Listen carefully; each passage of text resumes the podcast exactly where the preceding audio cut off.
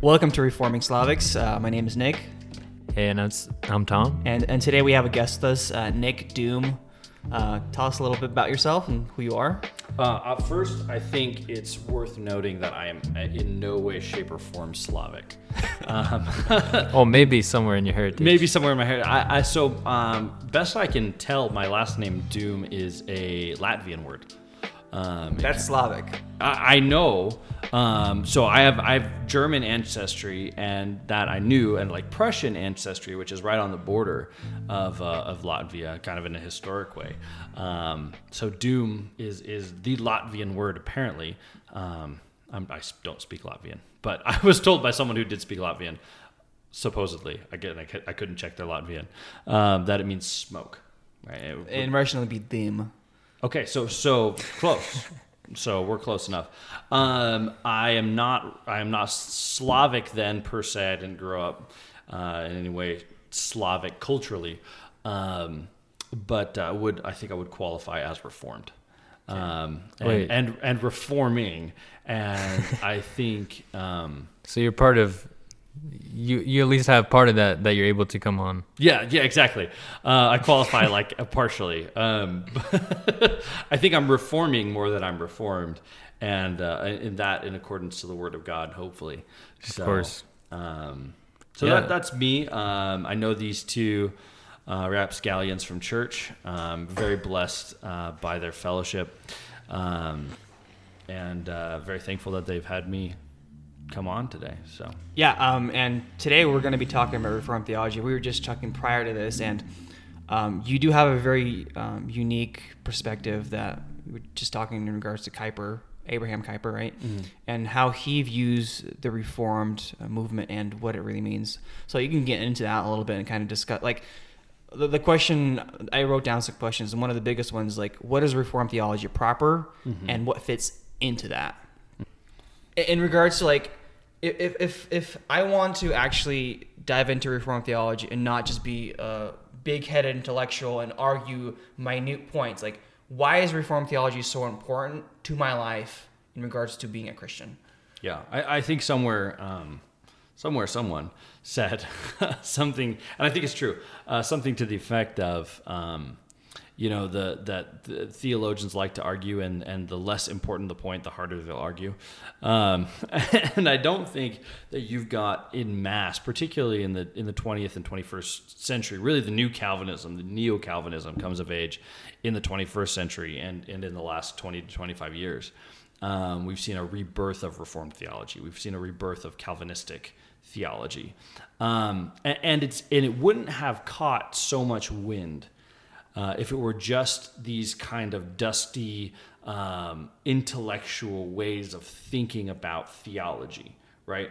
Uh, this is this is a life system, and, and I think that at at its core, what Reformed theology is is a way of viewing the world as under the lordship of Jesus Christ right um, in other words like we as as those who have a reformed theology or a reformed foundation for their theology are the people that in the first instance when they come to the bible are going to be the people that say okay i'm going to go with the bible wherever it leads.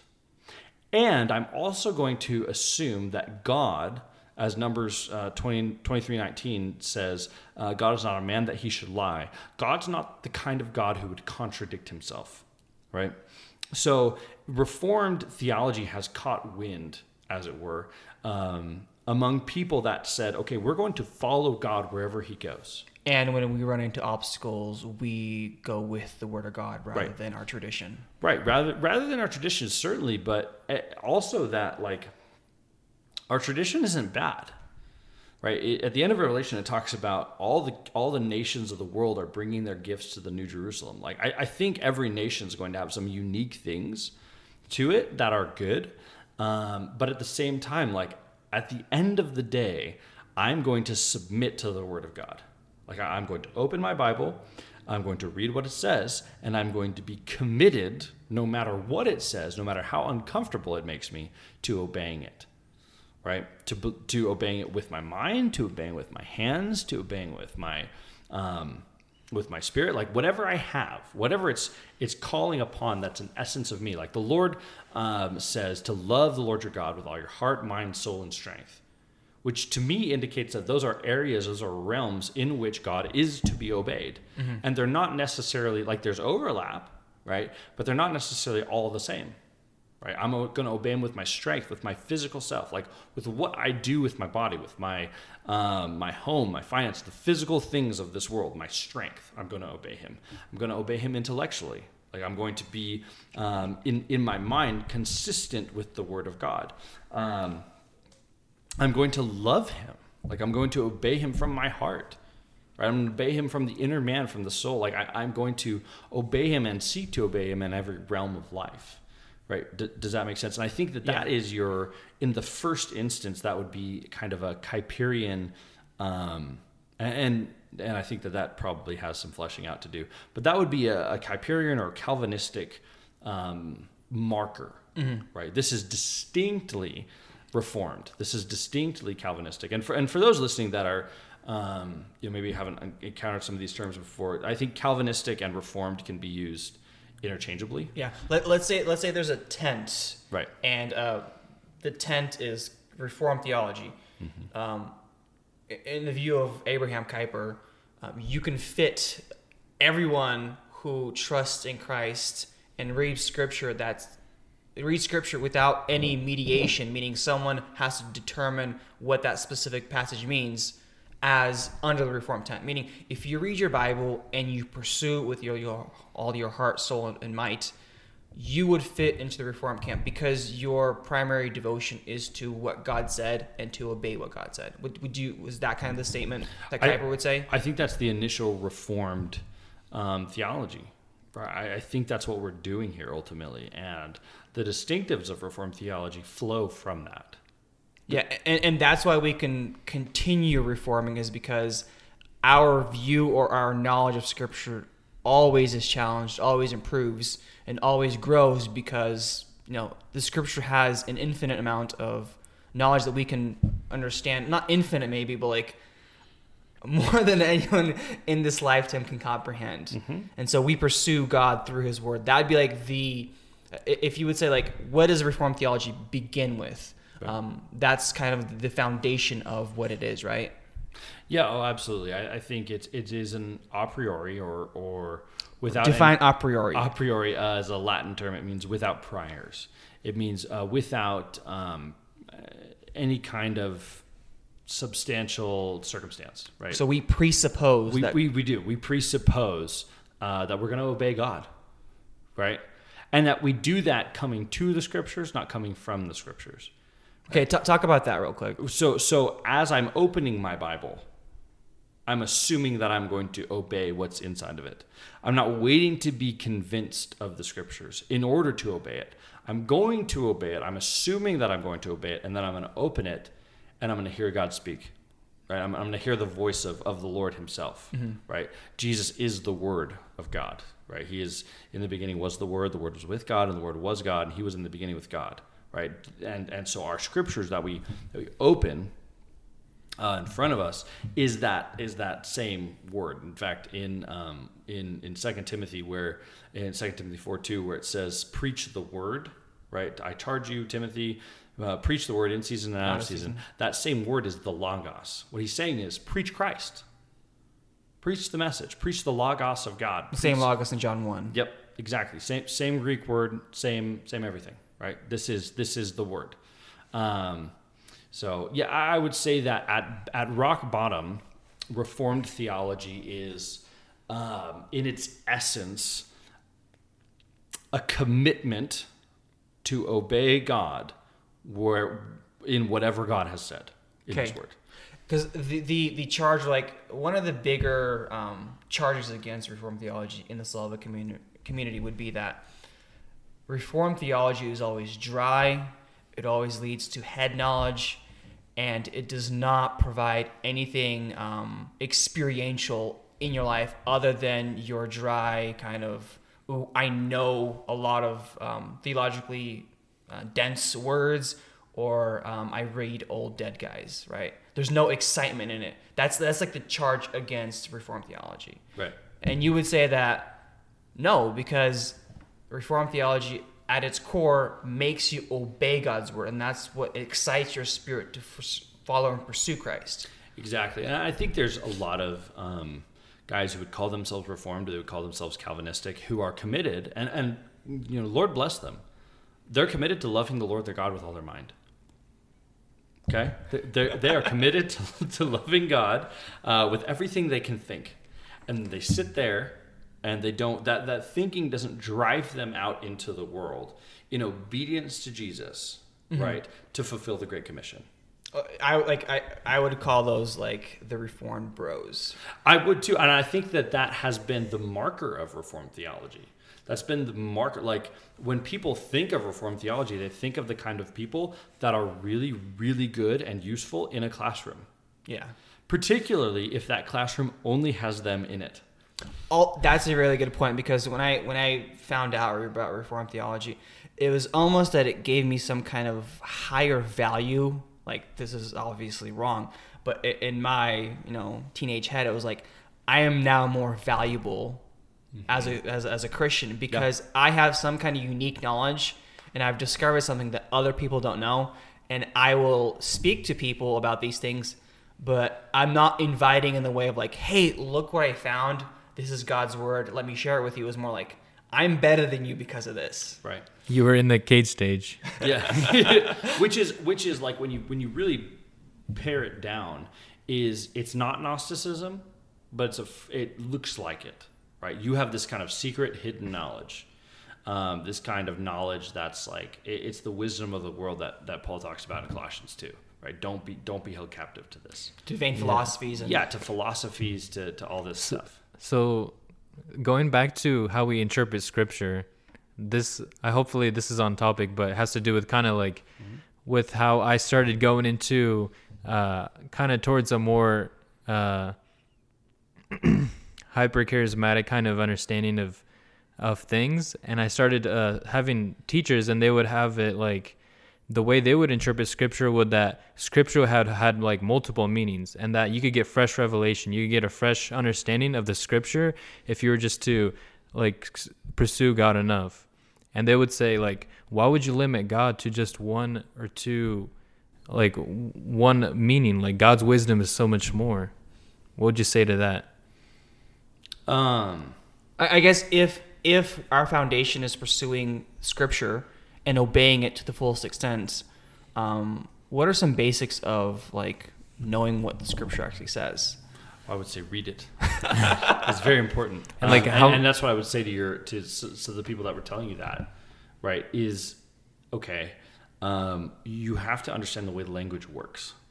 Okay, God has not chosen to reveal Himself in this kind of nebulous, um, airy way where you can just define it however you feel like it. The word mystical comes to mind. Right. Yeah. The, no, God has revealed himself in a, a finite amount of space. In fact, it's exactly 66 books. Okay? Um, 39 in the Old Testament, 27 in the New Testament. Right? Like, it's, it's these books. Right? Um, I'm not putting limits on God. God's is. putting limits on God Yeah. right and and the the reality of it is is that if you think that that's god limiting himself in some kind of shape of or form of like human understanding you, you've missed what um, the bible suggests or not even suggests commands that it is like the Bible says that it, it provides you everything that is necessary um, for life and godliness in, Yeah. in Second Peter. In, in Second Timothy, it says that that um, if you know the scriptures, you're equipped for every good work. Second Timothy 3, 6, 3 16 and 17 yeah right? Like this is the stuff. This is the um, what what the Romans would say in Latin, the sine qua non, yeah the the, the not without which you can be human. Yeah, because if it's if you the scripture can equip you for every good work, then what leaves that? There's nothing that leaves you out of that. There's there's no work that There, there's every every good work. There's no work that can't be done. yeah, Right. And going back to Kuyper, what Kuyper would say is that there's no department of life that, that is not subjected to the lordship of Jesus Christ. Yeah. Remembering in the Great Commission that God said, God, Jesus, said, um, to go into all the world and teach men to obey everything that I've commanded you, baptizing them in the name of the Father and of the Son and of the Holy Spirit. But he predicated this statement on, he, he, set the basis for this statement on all authority in heaven and on earth has been given to me. Therefore, go make disciples, right? Therefore, go teach them to be obedient. I am the Lord of all of it, Jesus says. I'm the King of Kings and Lord of Lords, Revelation tells us is, is the position of Jesus. Okay?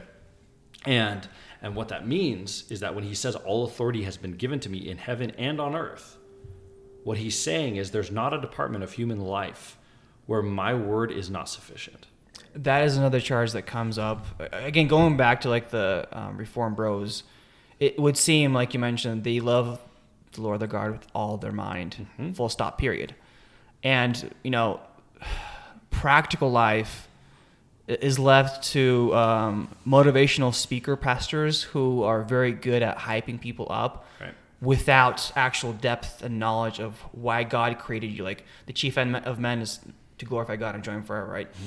And uh, a lot of people say, well, these these people are the ones who motivate me and give me practical advice, and the you know Reformed theologians are just like the backbone of old dead history and very pra- like very theoretical theology.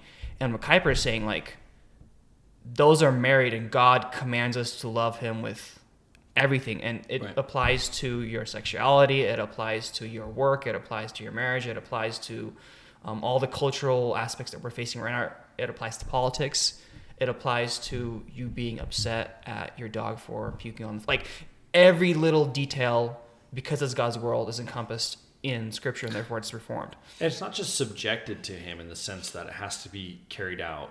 Like God doesn't care about what we do just so long as we carry it out uh, in a way that's pleasing to him. Right. Mm-hmm. He, he, also cares about the ends. He doesn't he doesn't just care about the means. Right. He okay, cares. before you before, ends and means, can you define those just practically? yeah.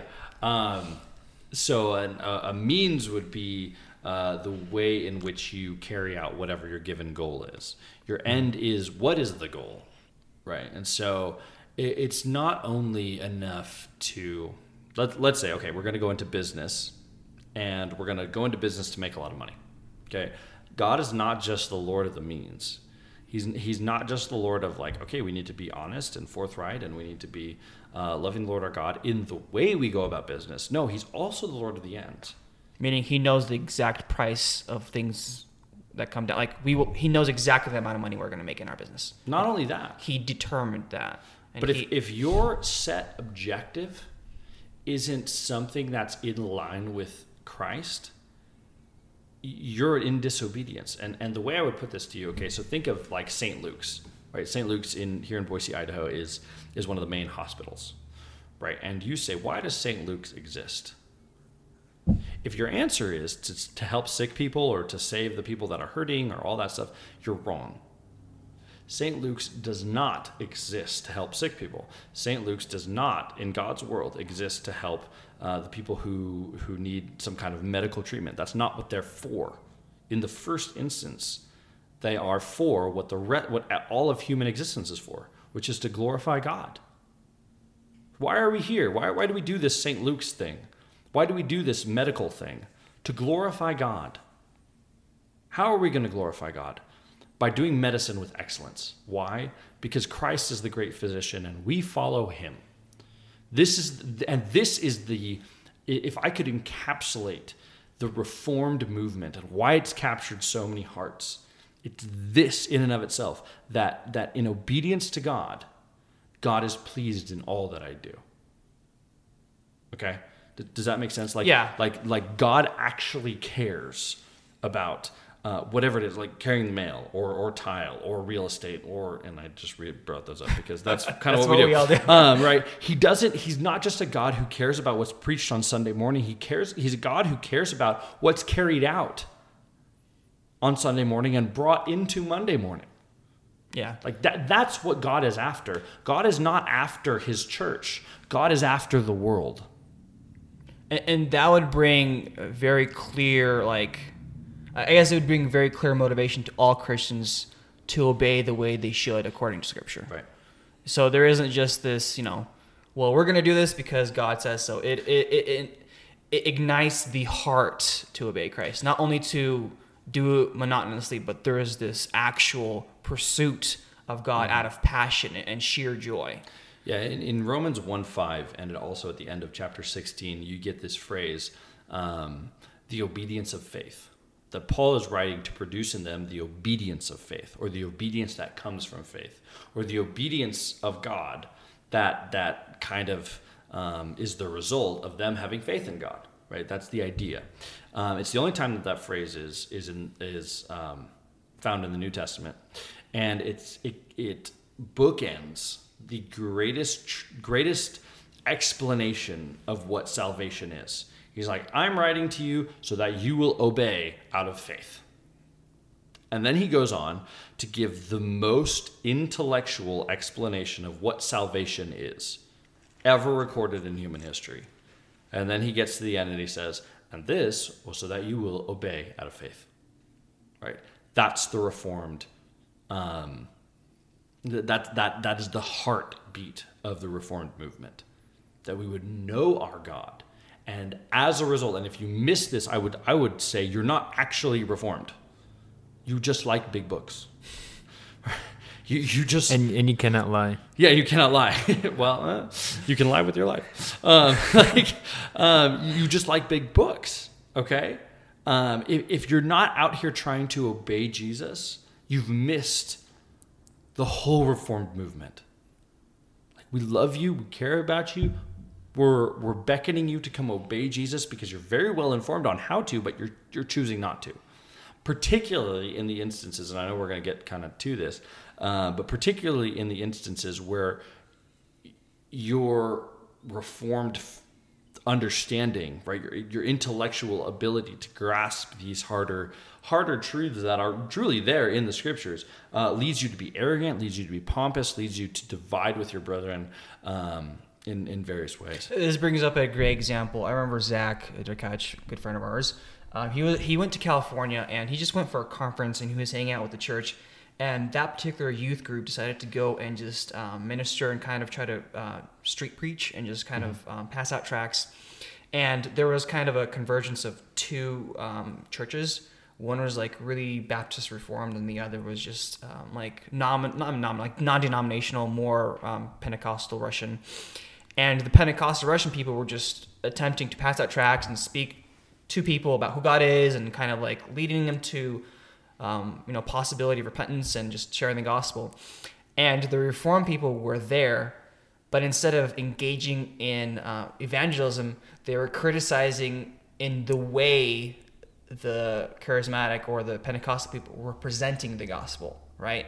They're criticizing their brothers as they're trying to fulfill the Great Commission.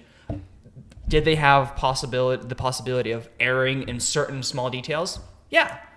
But it just kind of paints a picture of those who try to obey with ignorance, perhaps, which is, you know, not the best thing because we want people to acknowledge God's scripture and do it for the right reasons and correctly but it is counterproductive to criticize your brothers because you have knowledge but you're not participating in pursuing um, people with the gospel right well and that's and that's um, the end of acts 18 right is is this story about apollos and um, he it says that he only knew the gospel of according to john he, he was not really well informed of the scriptures and after he's done talking uh, Priscilla and Aquila pull him aside, and they're like, "Hey, have you been baptized?" Yeah. Right, right, yeah. Let, learn this more excellent way, right? And if if we in the Reformed community, if we, and I wouldn't say the Christian community, mm-hmm. honestly, mm-hmm. because um, that's what we are, right? We're one body, one faith, one baptism. Ephesians four, right? This is who we are. Um, it, but if if those to whom God has gifted a lot of knowledge cannot humble themselves and say, okay, you know what? Maybe there's a better way of doing this. We're, we're not against you, we're for you. We're, we're of the same lineage. We are against Rome. We are against the people that say you need another mediator to get to Jesus. Right? Which is which is the the instance of the of the Reformation itself. Right? The, the Reformation was fought because Martin Luther essentially looked at the looked at the Church of Rome and said, "I can go directly to God to have my sins forgiven." And whether you're Arminian, Wesleyan, Methodist, Calvinist, Reformed Baptist, Presbyterian, whatever. We all stand on that ground. I can pray, and I don't need a priest. Yeah, we don't we don't need. Uh, not only do we not need a priest for uh, our sins to be forgiven, but even to understand what, like going back to what Tom said, to understand what God has written, we don't go to some other man.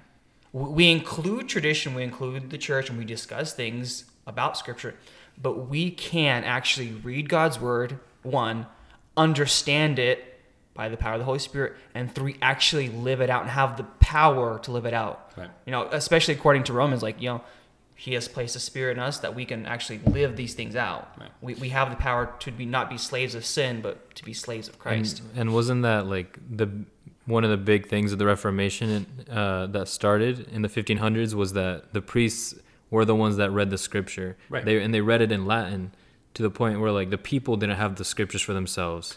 and, the, and the printing press pretty much helped the Bible go out to all the people and the you know the German translation and the English translation they all helped people actually have the word of God. Yeah. No, and I think to to our brethren who are who who are not convinced of like let's say the doctrines of grace, mm-hmm. right? I, I'm I'm not gonna quickly, quickly, the doctrines of grace would be uh, the the what's typically thought of as Calvinism, tulip, um, total depravity, un, unconditional election, limited atonement, um, ir, um, irresistible grace, and perseverance of the saints. Right, um, God's sovereignty and salvation. Yeah. Yes, that- that's that- that's what is like viewed as reformed theology. Right. Like if you ask anyone, their, their first reaction would be like, "Oh, you're one of those people. You believe in tulip." Right. And so I would say that um, if you're a Christian, um, it, and and what I mean by that is if you are somebody who believes that you have direct access to God, like when you pray, God actually hears you. You're reformed. And that that that like to a lot of people that makes a wide wide It tent. is. It's a wide tent. It's a great and glorious tent, and we should in the in the like what people typically think of as the reformed community, and in, in scare quotes, reformed, right? Should be come and welcome to Jesus. Like like come, come and pray. Isn't this wonderful? Isn't this the, great that we don't we're not Catholic? But some of the bros, which I used to be one of, like some of the bros would say like, no, Right. you have to have these very specific um, points of doctrine in order to be included in my camp. Right.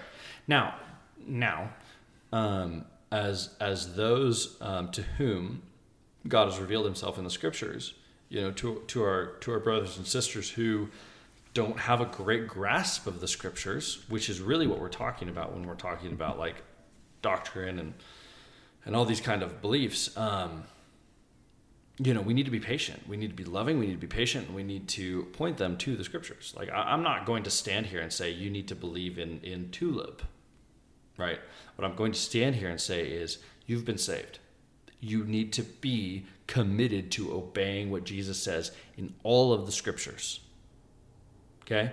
Th- That's, that's the goal. Like, if we can accomplish that, let the chips fall where they may. I am totally good with that. If, if, if what you're going to tell me is that you're going to come here with a with a um, high view of your free will over the sovereignty of God, but you're committed to learning about God and you're committed to obeying with all of your mind everything you find in the scriptures, and you're committed to be- obeying with all of your strength everything you find in the scriptures, praise God. Keep going. In, other words, you would rather take someone who has a very low view of God's sovereignty in regards to that Like in election. in election over the Catholic who has extreme high view of God's sovereignty but has no access to God other than through the mother church. yeah. And you would say like that guy's actually my brother because we share one baptism, one body, and the Spirit makes us one in Christ, and we are the bride versus the one who says, "Hey, you still have to do some work to atone for your sin." Right. And, and um, I guess we, we talked about this early, a little bit earlier, but the idea of actually having assurance in faith. Uh, Kuyper talks about the idea like we uh, we as Christians and Protestants um, throughout the ages were burned at the stake and, and refused to let go of their faith because they had such assurance that, that they had peace with God and their sins were forgiven. Right. and it, and it came from the idea that the cross actually accomplished something. That's kind of what I want to talk to you about. Um, the reformed view of the atonement and the cross. Not even let's just like because the atonement kind of has very specific things, but like just the cross in general. Like when Jesus Christ is dying, what actually happens there, and, and what is provided for us. Yeah. Um, like, like wait, great heck of a segue. Um, sorry, that was like yeah. a um, hard no, right turn. it- It is. It is. Um, so you, you want to talk about the atonement, like the efficacious nature of Christ's blood. Yes, because because the all the outflow of my desire to obey God and to love God and to live out the Bible boils down to the fact that I actually found the cross and the cross became my entire world. It became my most cherished possession. Christ himself died for me. And as an outflow of that, I pursue scripture. I pursue God. I pursue reading it and obeying him. That's kind of where my starting point was. Yeah. Okay, which makes sense. Yeah. So so in essence, like the whole um, issue of Reformed theology is: Have you been bought? Yeah, has there been a price paid for you? Um, so like in the atonement. Because make let me make this more clear. Yeah. The Roman Catholic view, or, or like the view in which the Reform flowed out from, there was no opportunity for you to live by faith and faith alone. There was always a need for you to do something in order for God to look at you and say, that is someone who has no sin imputed to them. There was always a, an attachment where you had to accomplish something in order to be pleasing to God. And so, um, if if the Reformation stands for one thing, it is um, Martin Luther's quote that man will live by faith and faith alone. And my big thing is like, what is the faith in, and what did what do we actually hold our faith to? Does that make sense? Right. Yeah, that that um, Christ's blood um, didn't fall outside of the bucket. Okay. okay. Um, it- Christ's blood isn't lost. Christ didn't bleed for nothing. Every ounce of Christ's blood uh, will go to pay for something. I think is the idea that you're that you're driving at, right? and that's kind of this idea of the of the atonement from a from a um, a reformed position, right? That I actually was intentionally bought with a price, right? Is, is that is that kind of Yeah, yeah, yeah. Okay, um, yeah, and and it does. It reminds me of of, of John chapter ten, where he, Jesus talks about a sheep, and he he, um, he says, uh, and I, in verse twenty eight, and I give them eternal life, and they shall never perish, and neither shall anyone snatch them out of my hand. My Father, who has given them to me, is greater than all, and no one is able to snatch them out of my Father's hand. And I and the Father are one right? And so uh, I bring this up to say, number one, in the first instance, um, again, going back to this idea of Reformed theology being simply biblical theology, I would much rather point you to the scriptures than point you to Calvin. Okay, so in other words, when, when people who um, dislike the the Reformed movement because uh, the claim is um, you really adore and almost venerate old dead guys because they had some kind of extremely um, unique knowledge that you think is um, almost supernatural or almost inspired, you would say, well, we can just throw those books in the trash and we could still find an objective understanding of scripture. And, and those, those those will match up. Obviously you know tradition is very important and people can inspire and guide us inspire in the sense of like guide us to the truth throughout generations Well, but- I'd, I'd say let tradition be hanged. Like, like let let tradition do the do the um, jig at the end of a of a gibbet. like, I, I don't care about your tradition. I don't care. What I care about is the Bible, and the Bible tells me that I need to um, venerate. I need to honor those that have gone before. I need to honor my elders. Right, Hebrews chapter thirteen. Honor your elders uh, as those whose faith you follow. That doesn't expire at death. Okay. Uh, if if your elder, right, your your grandfather who was a faithful man, um, goes home to be with the Lord. My my grandfather died um, about five years ago. Uh, faithful, faithful man, right? Um, because he's dead, do I just get to not honor him? No. No, the the statute of limitations on that command is like unless they die. No, no, that you don't find that in Hebrews. That's not part of the command. Honor those that have gone before. Those who are faithful, whose faith you follow, honor them. Right? There's heroes of the faith that have lived and they have died. Right? C.T. Studd and Jim Elliot, Jonathan Edwards, and and um, uh, George Whitefield, and even Calvin and Luther. Right? Even even them. But but But what, yeah. what I'm saying is, is we shouldn't look at them because tradition is valuable. We should look at them because the scripture is valuable, and they staked everything they had on the scriptures. and they point us to the scripture. Amen. Right? Just in the same way that your faithful elder at your church looks at you and says, "You need to go read your Bible." J.C. Ryle, um, I've got a book in in the back, and um, and uh, J.C. Ryle has a book called um, "How Readest Thou." How, how do you read? How's your reading going? Right, and at the end of every chapter, you want to throw the book across the room and pick up your Bible and just read it. Right? J.C. Ryle's been dead for well over like 100 years, almost coming up on 150 years. He's still discipling me. He's still pointing me back to the book. Right? He's still pointing me back to the Bible. Th- that's what I'm talking about, right? Is this idea that the reformers ultimately looked at the scriptures and said, "This is what you need to believe." Right? Jesus said, "I'm not going to lose any of my sheep." Jesus said, "I purchased them with my blood. Mm-hmm. If I called them, they're mine, and I will not lose them." Right? I'm not so jazzed on the idea of a limited atonement. I am jazzed on Jesus not losing any of his sheep. Does that make sense? Yeah. Yeah. we are we are not excited about some kind of view that we are in an exclusive club rather than that we are in the club which jesus paid for Yeah, I, I don't care. Like, frankly, I don't care about clubs. well i'm, I'm saying No, no, for no, no. instance, Like, I, I get what, I get what you're saying. Yeah. Right. I care about Jesus. yeah Where is he? I will be with him. Right? Like, if if their sides, as Jesus clearly says, their sides. Okay. Um, he who does not gather with me is against me. Jesus said. Jesus says that. He's very clear. Um, I want to be with Jesus. I don't care. I don't care where that leads me. I'm going to go with the one who bought me. I'm going to go with the one who paid for me. I'm going to go with the one who bled on Golgotha and cried out, My God, my God, why have you forsaken me? For my benefit on the cross. I'm going to go with the one who said it is finished. I'm going to go with the one who took my sins down into death and me down into death, and my baptism signifies that I went there with him. Romans chapter 6, verse 3. And I'm going to go with the one into eternal life because he brought me with him into eternal life. I'm with him. I, I don't care. If Calvin's right, praise God. If Calvin's wrong, throw him by the wayside and move on. I'm not. Like, ultimately, my allegiance isn't to Calvin.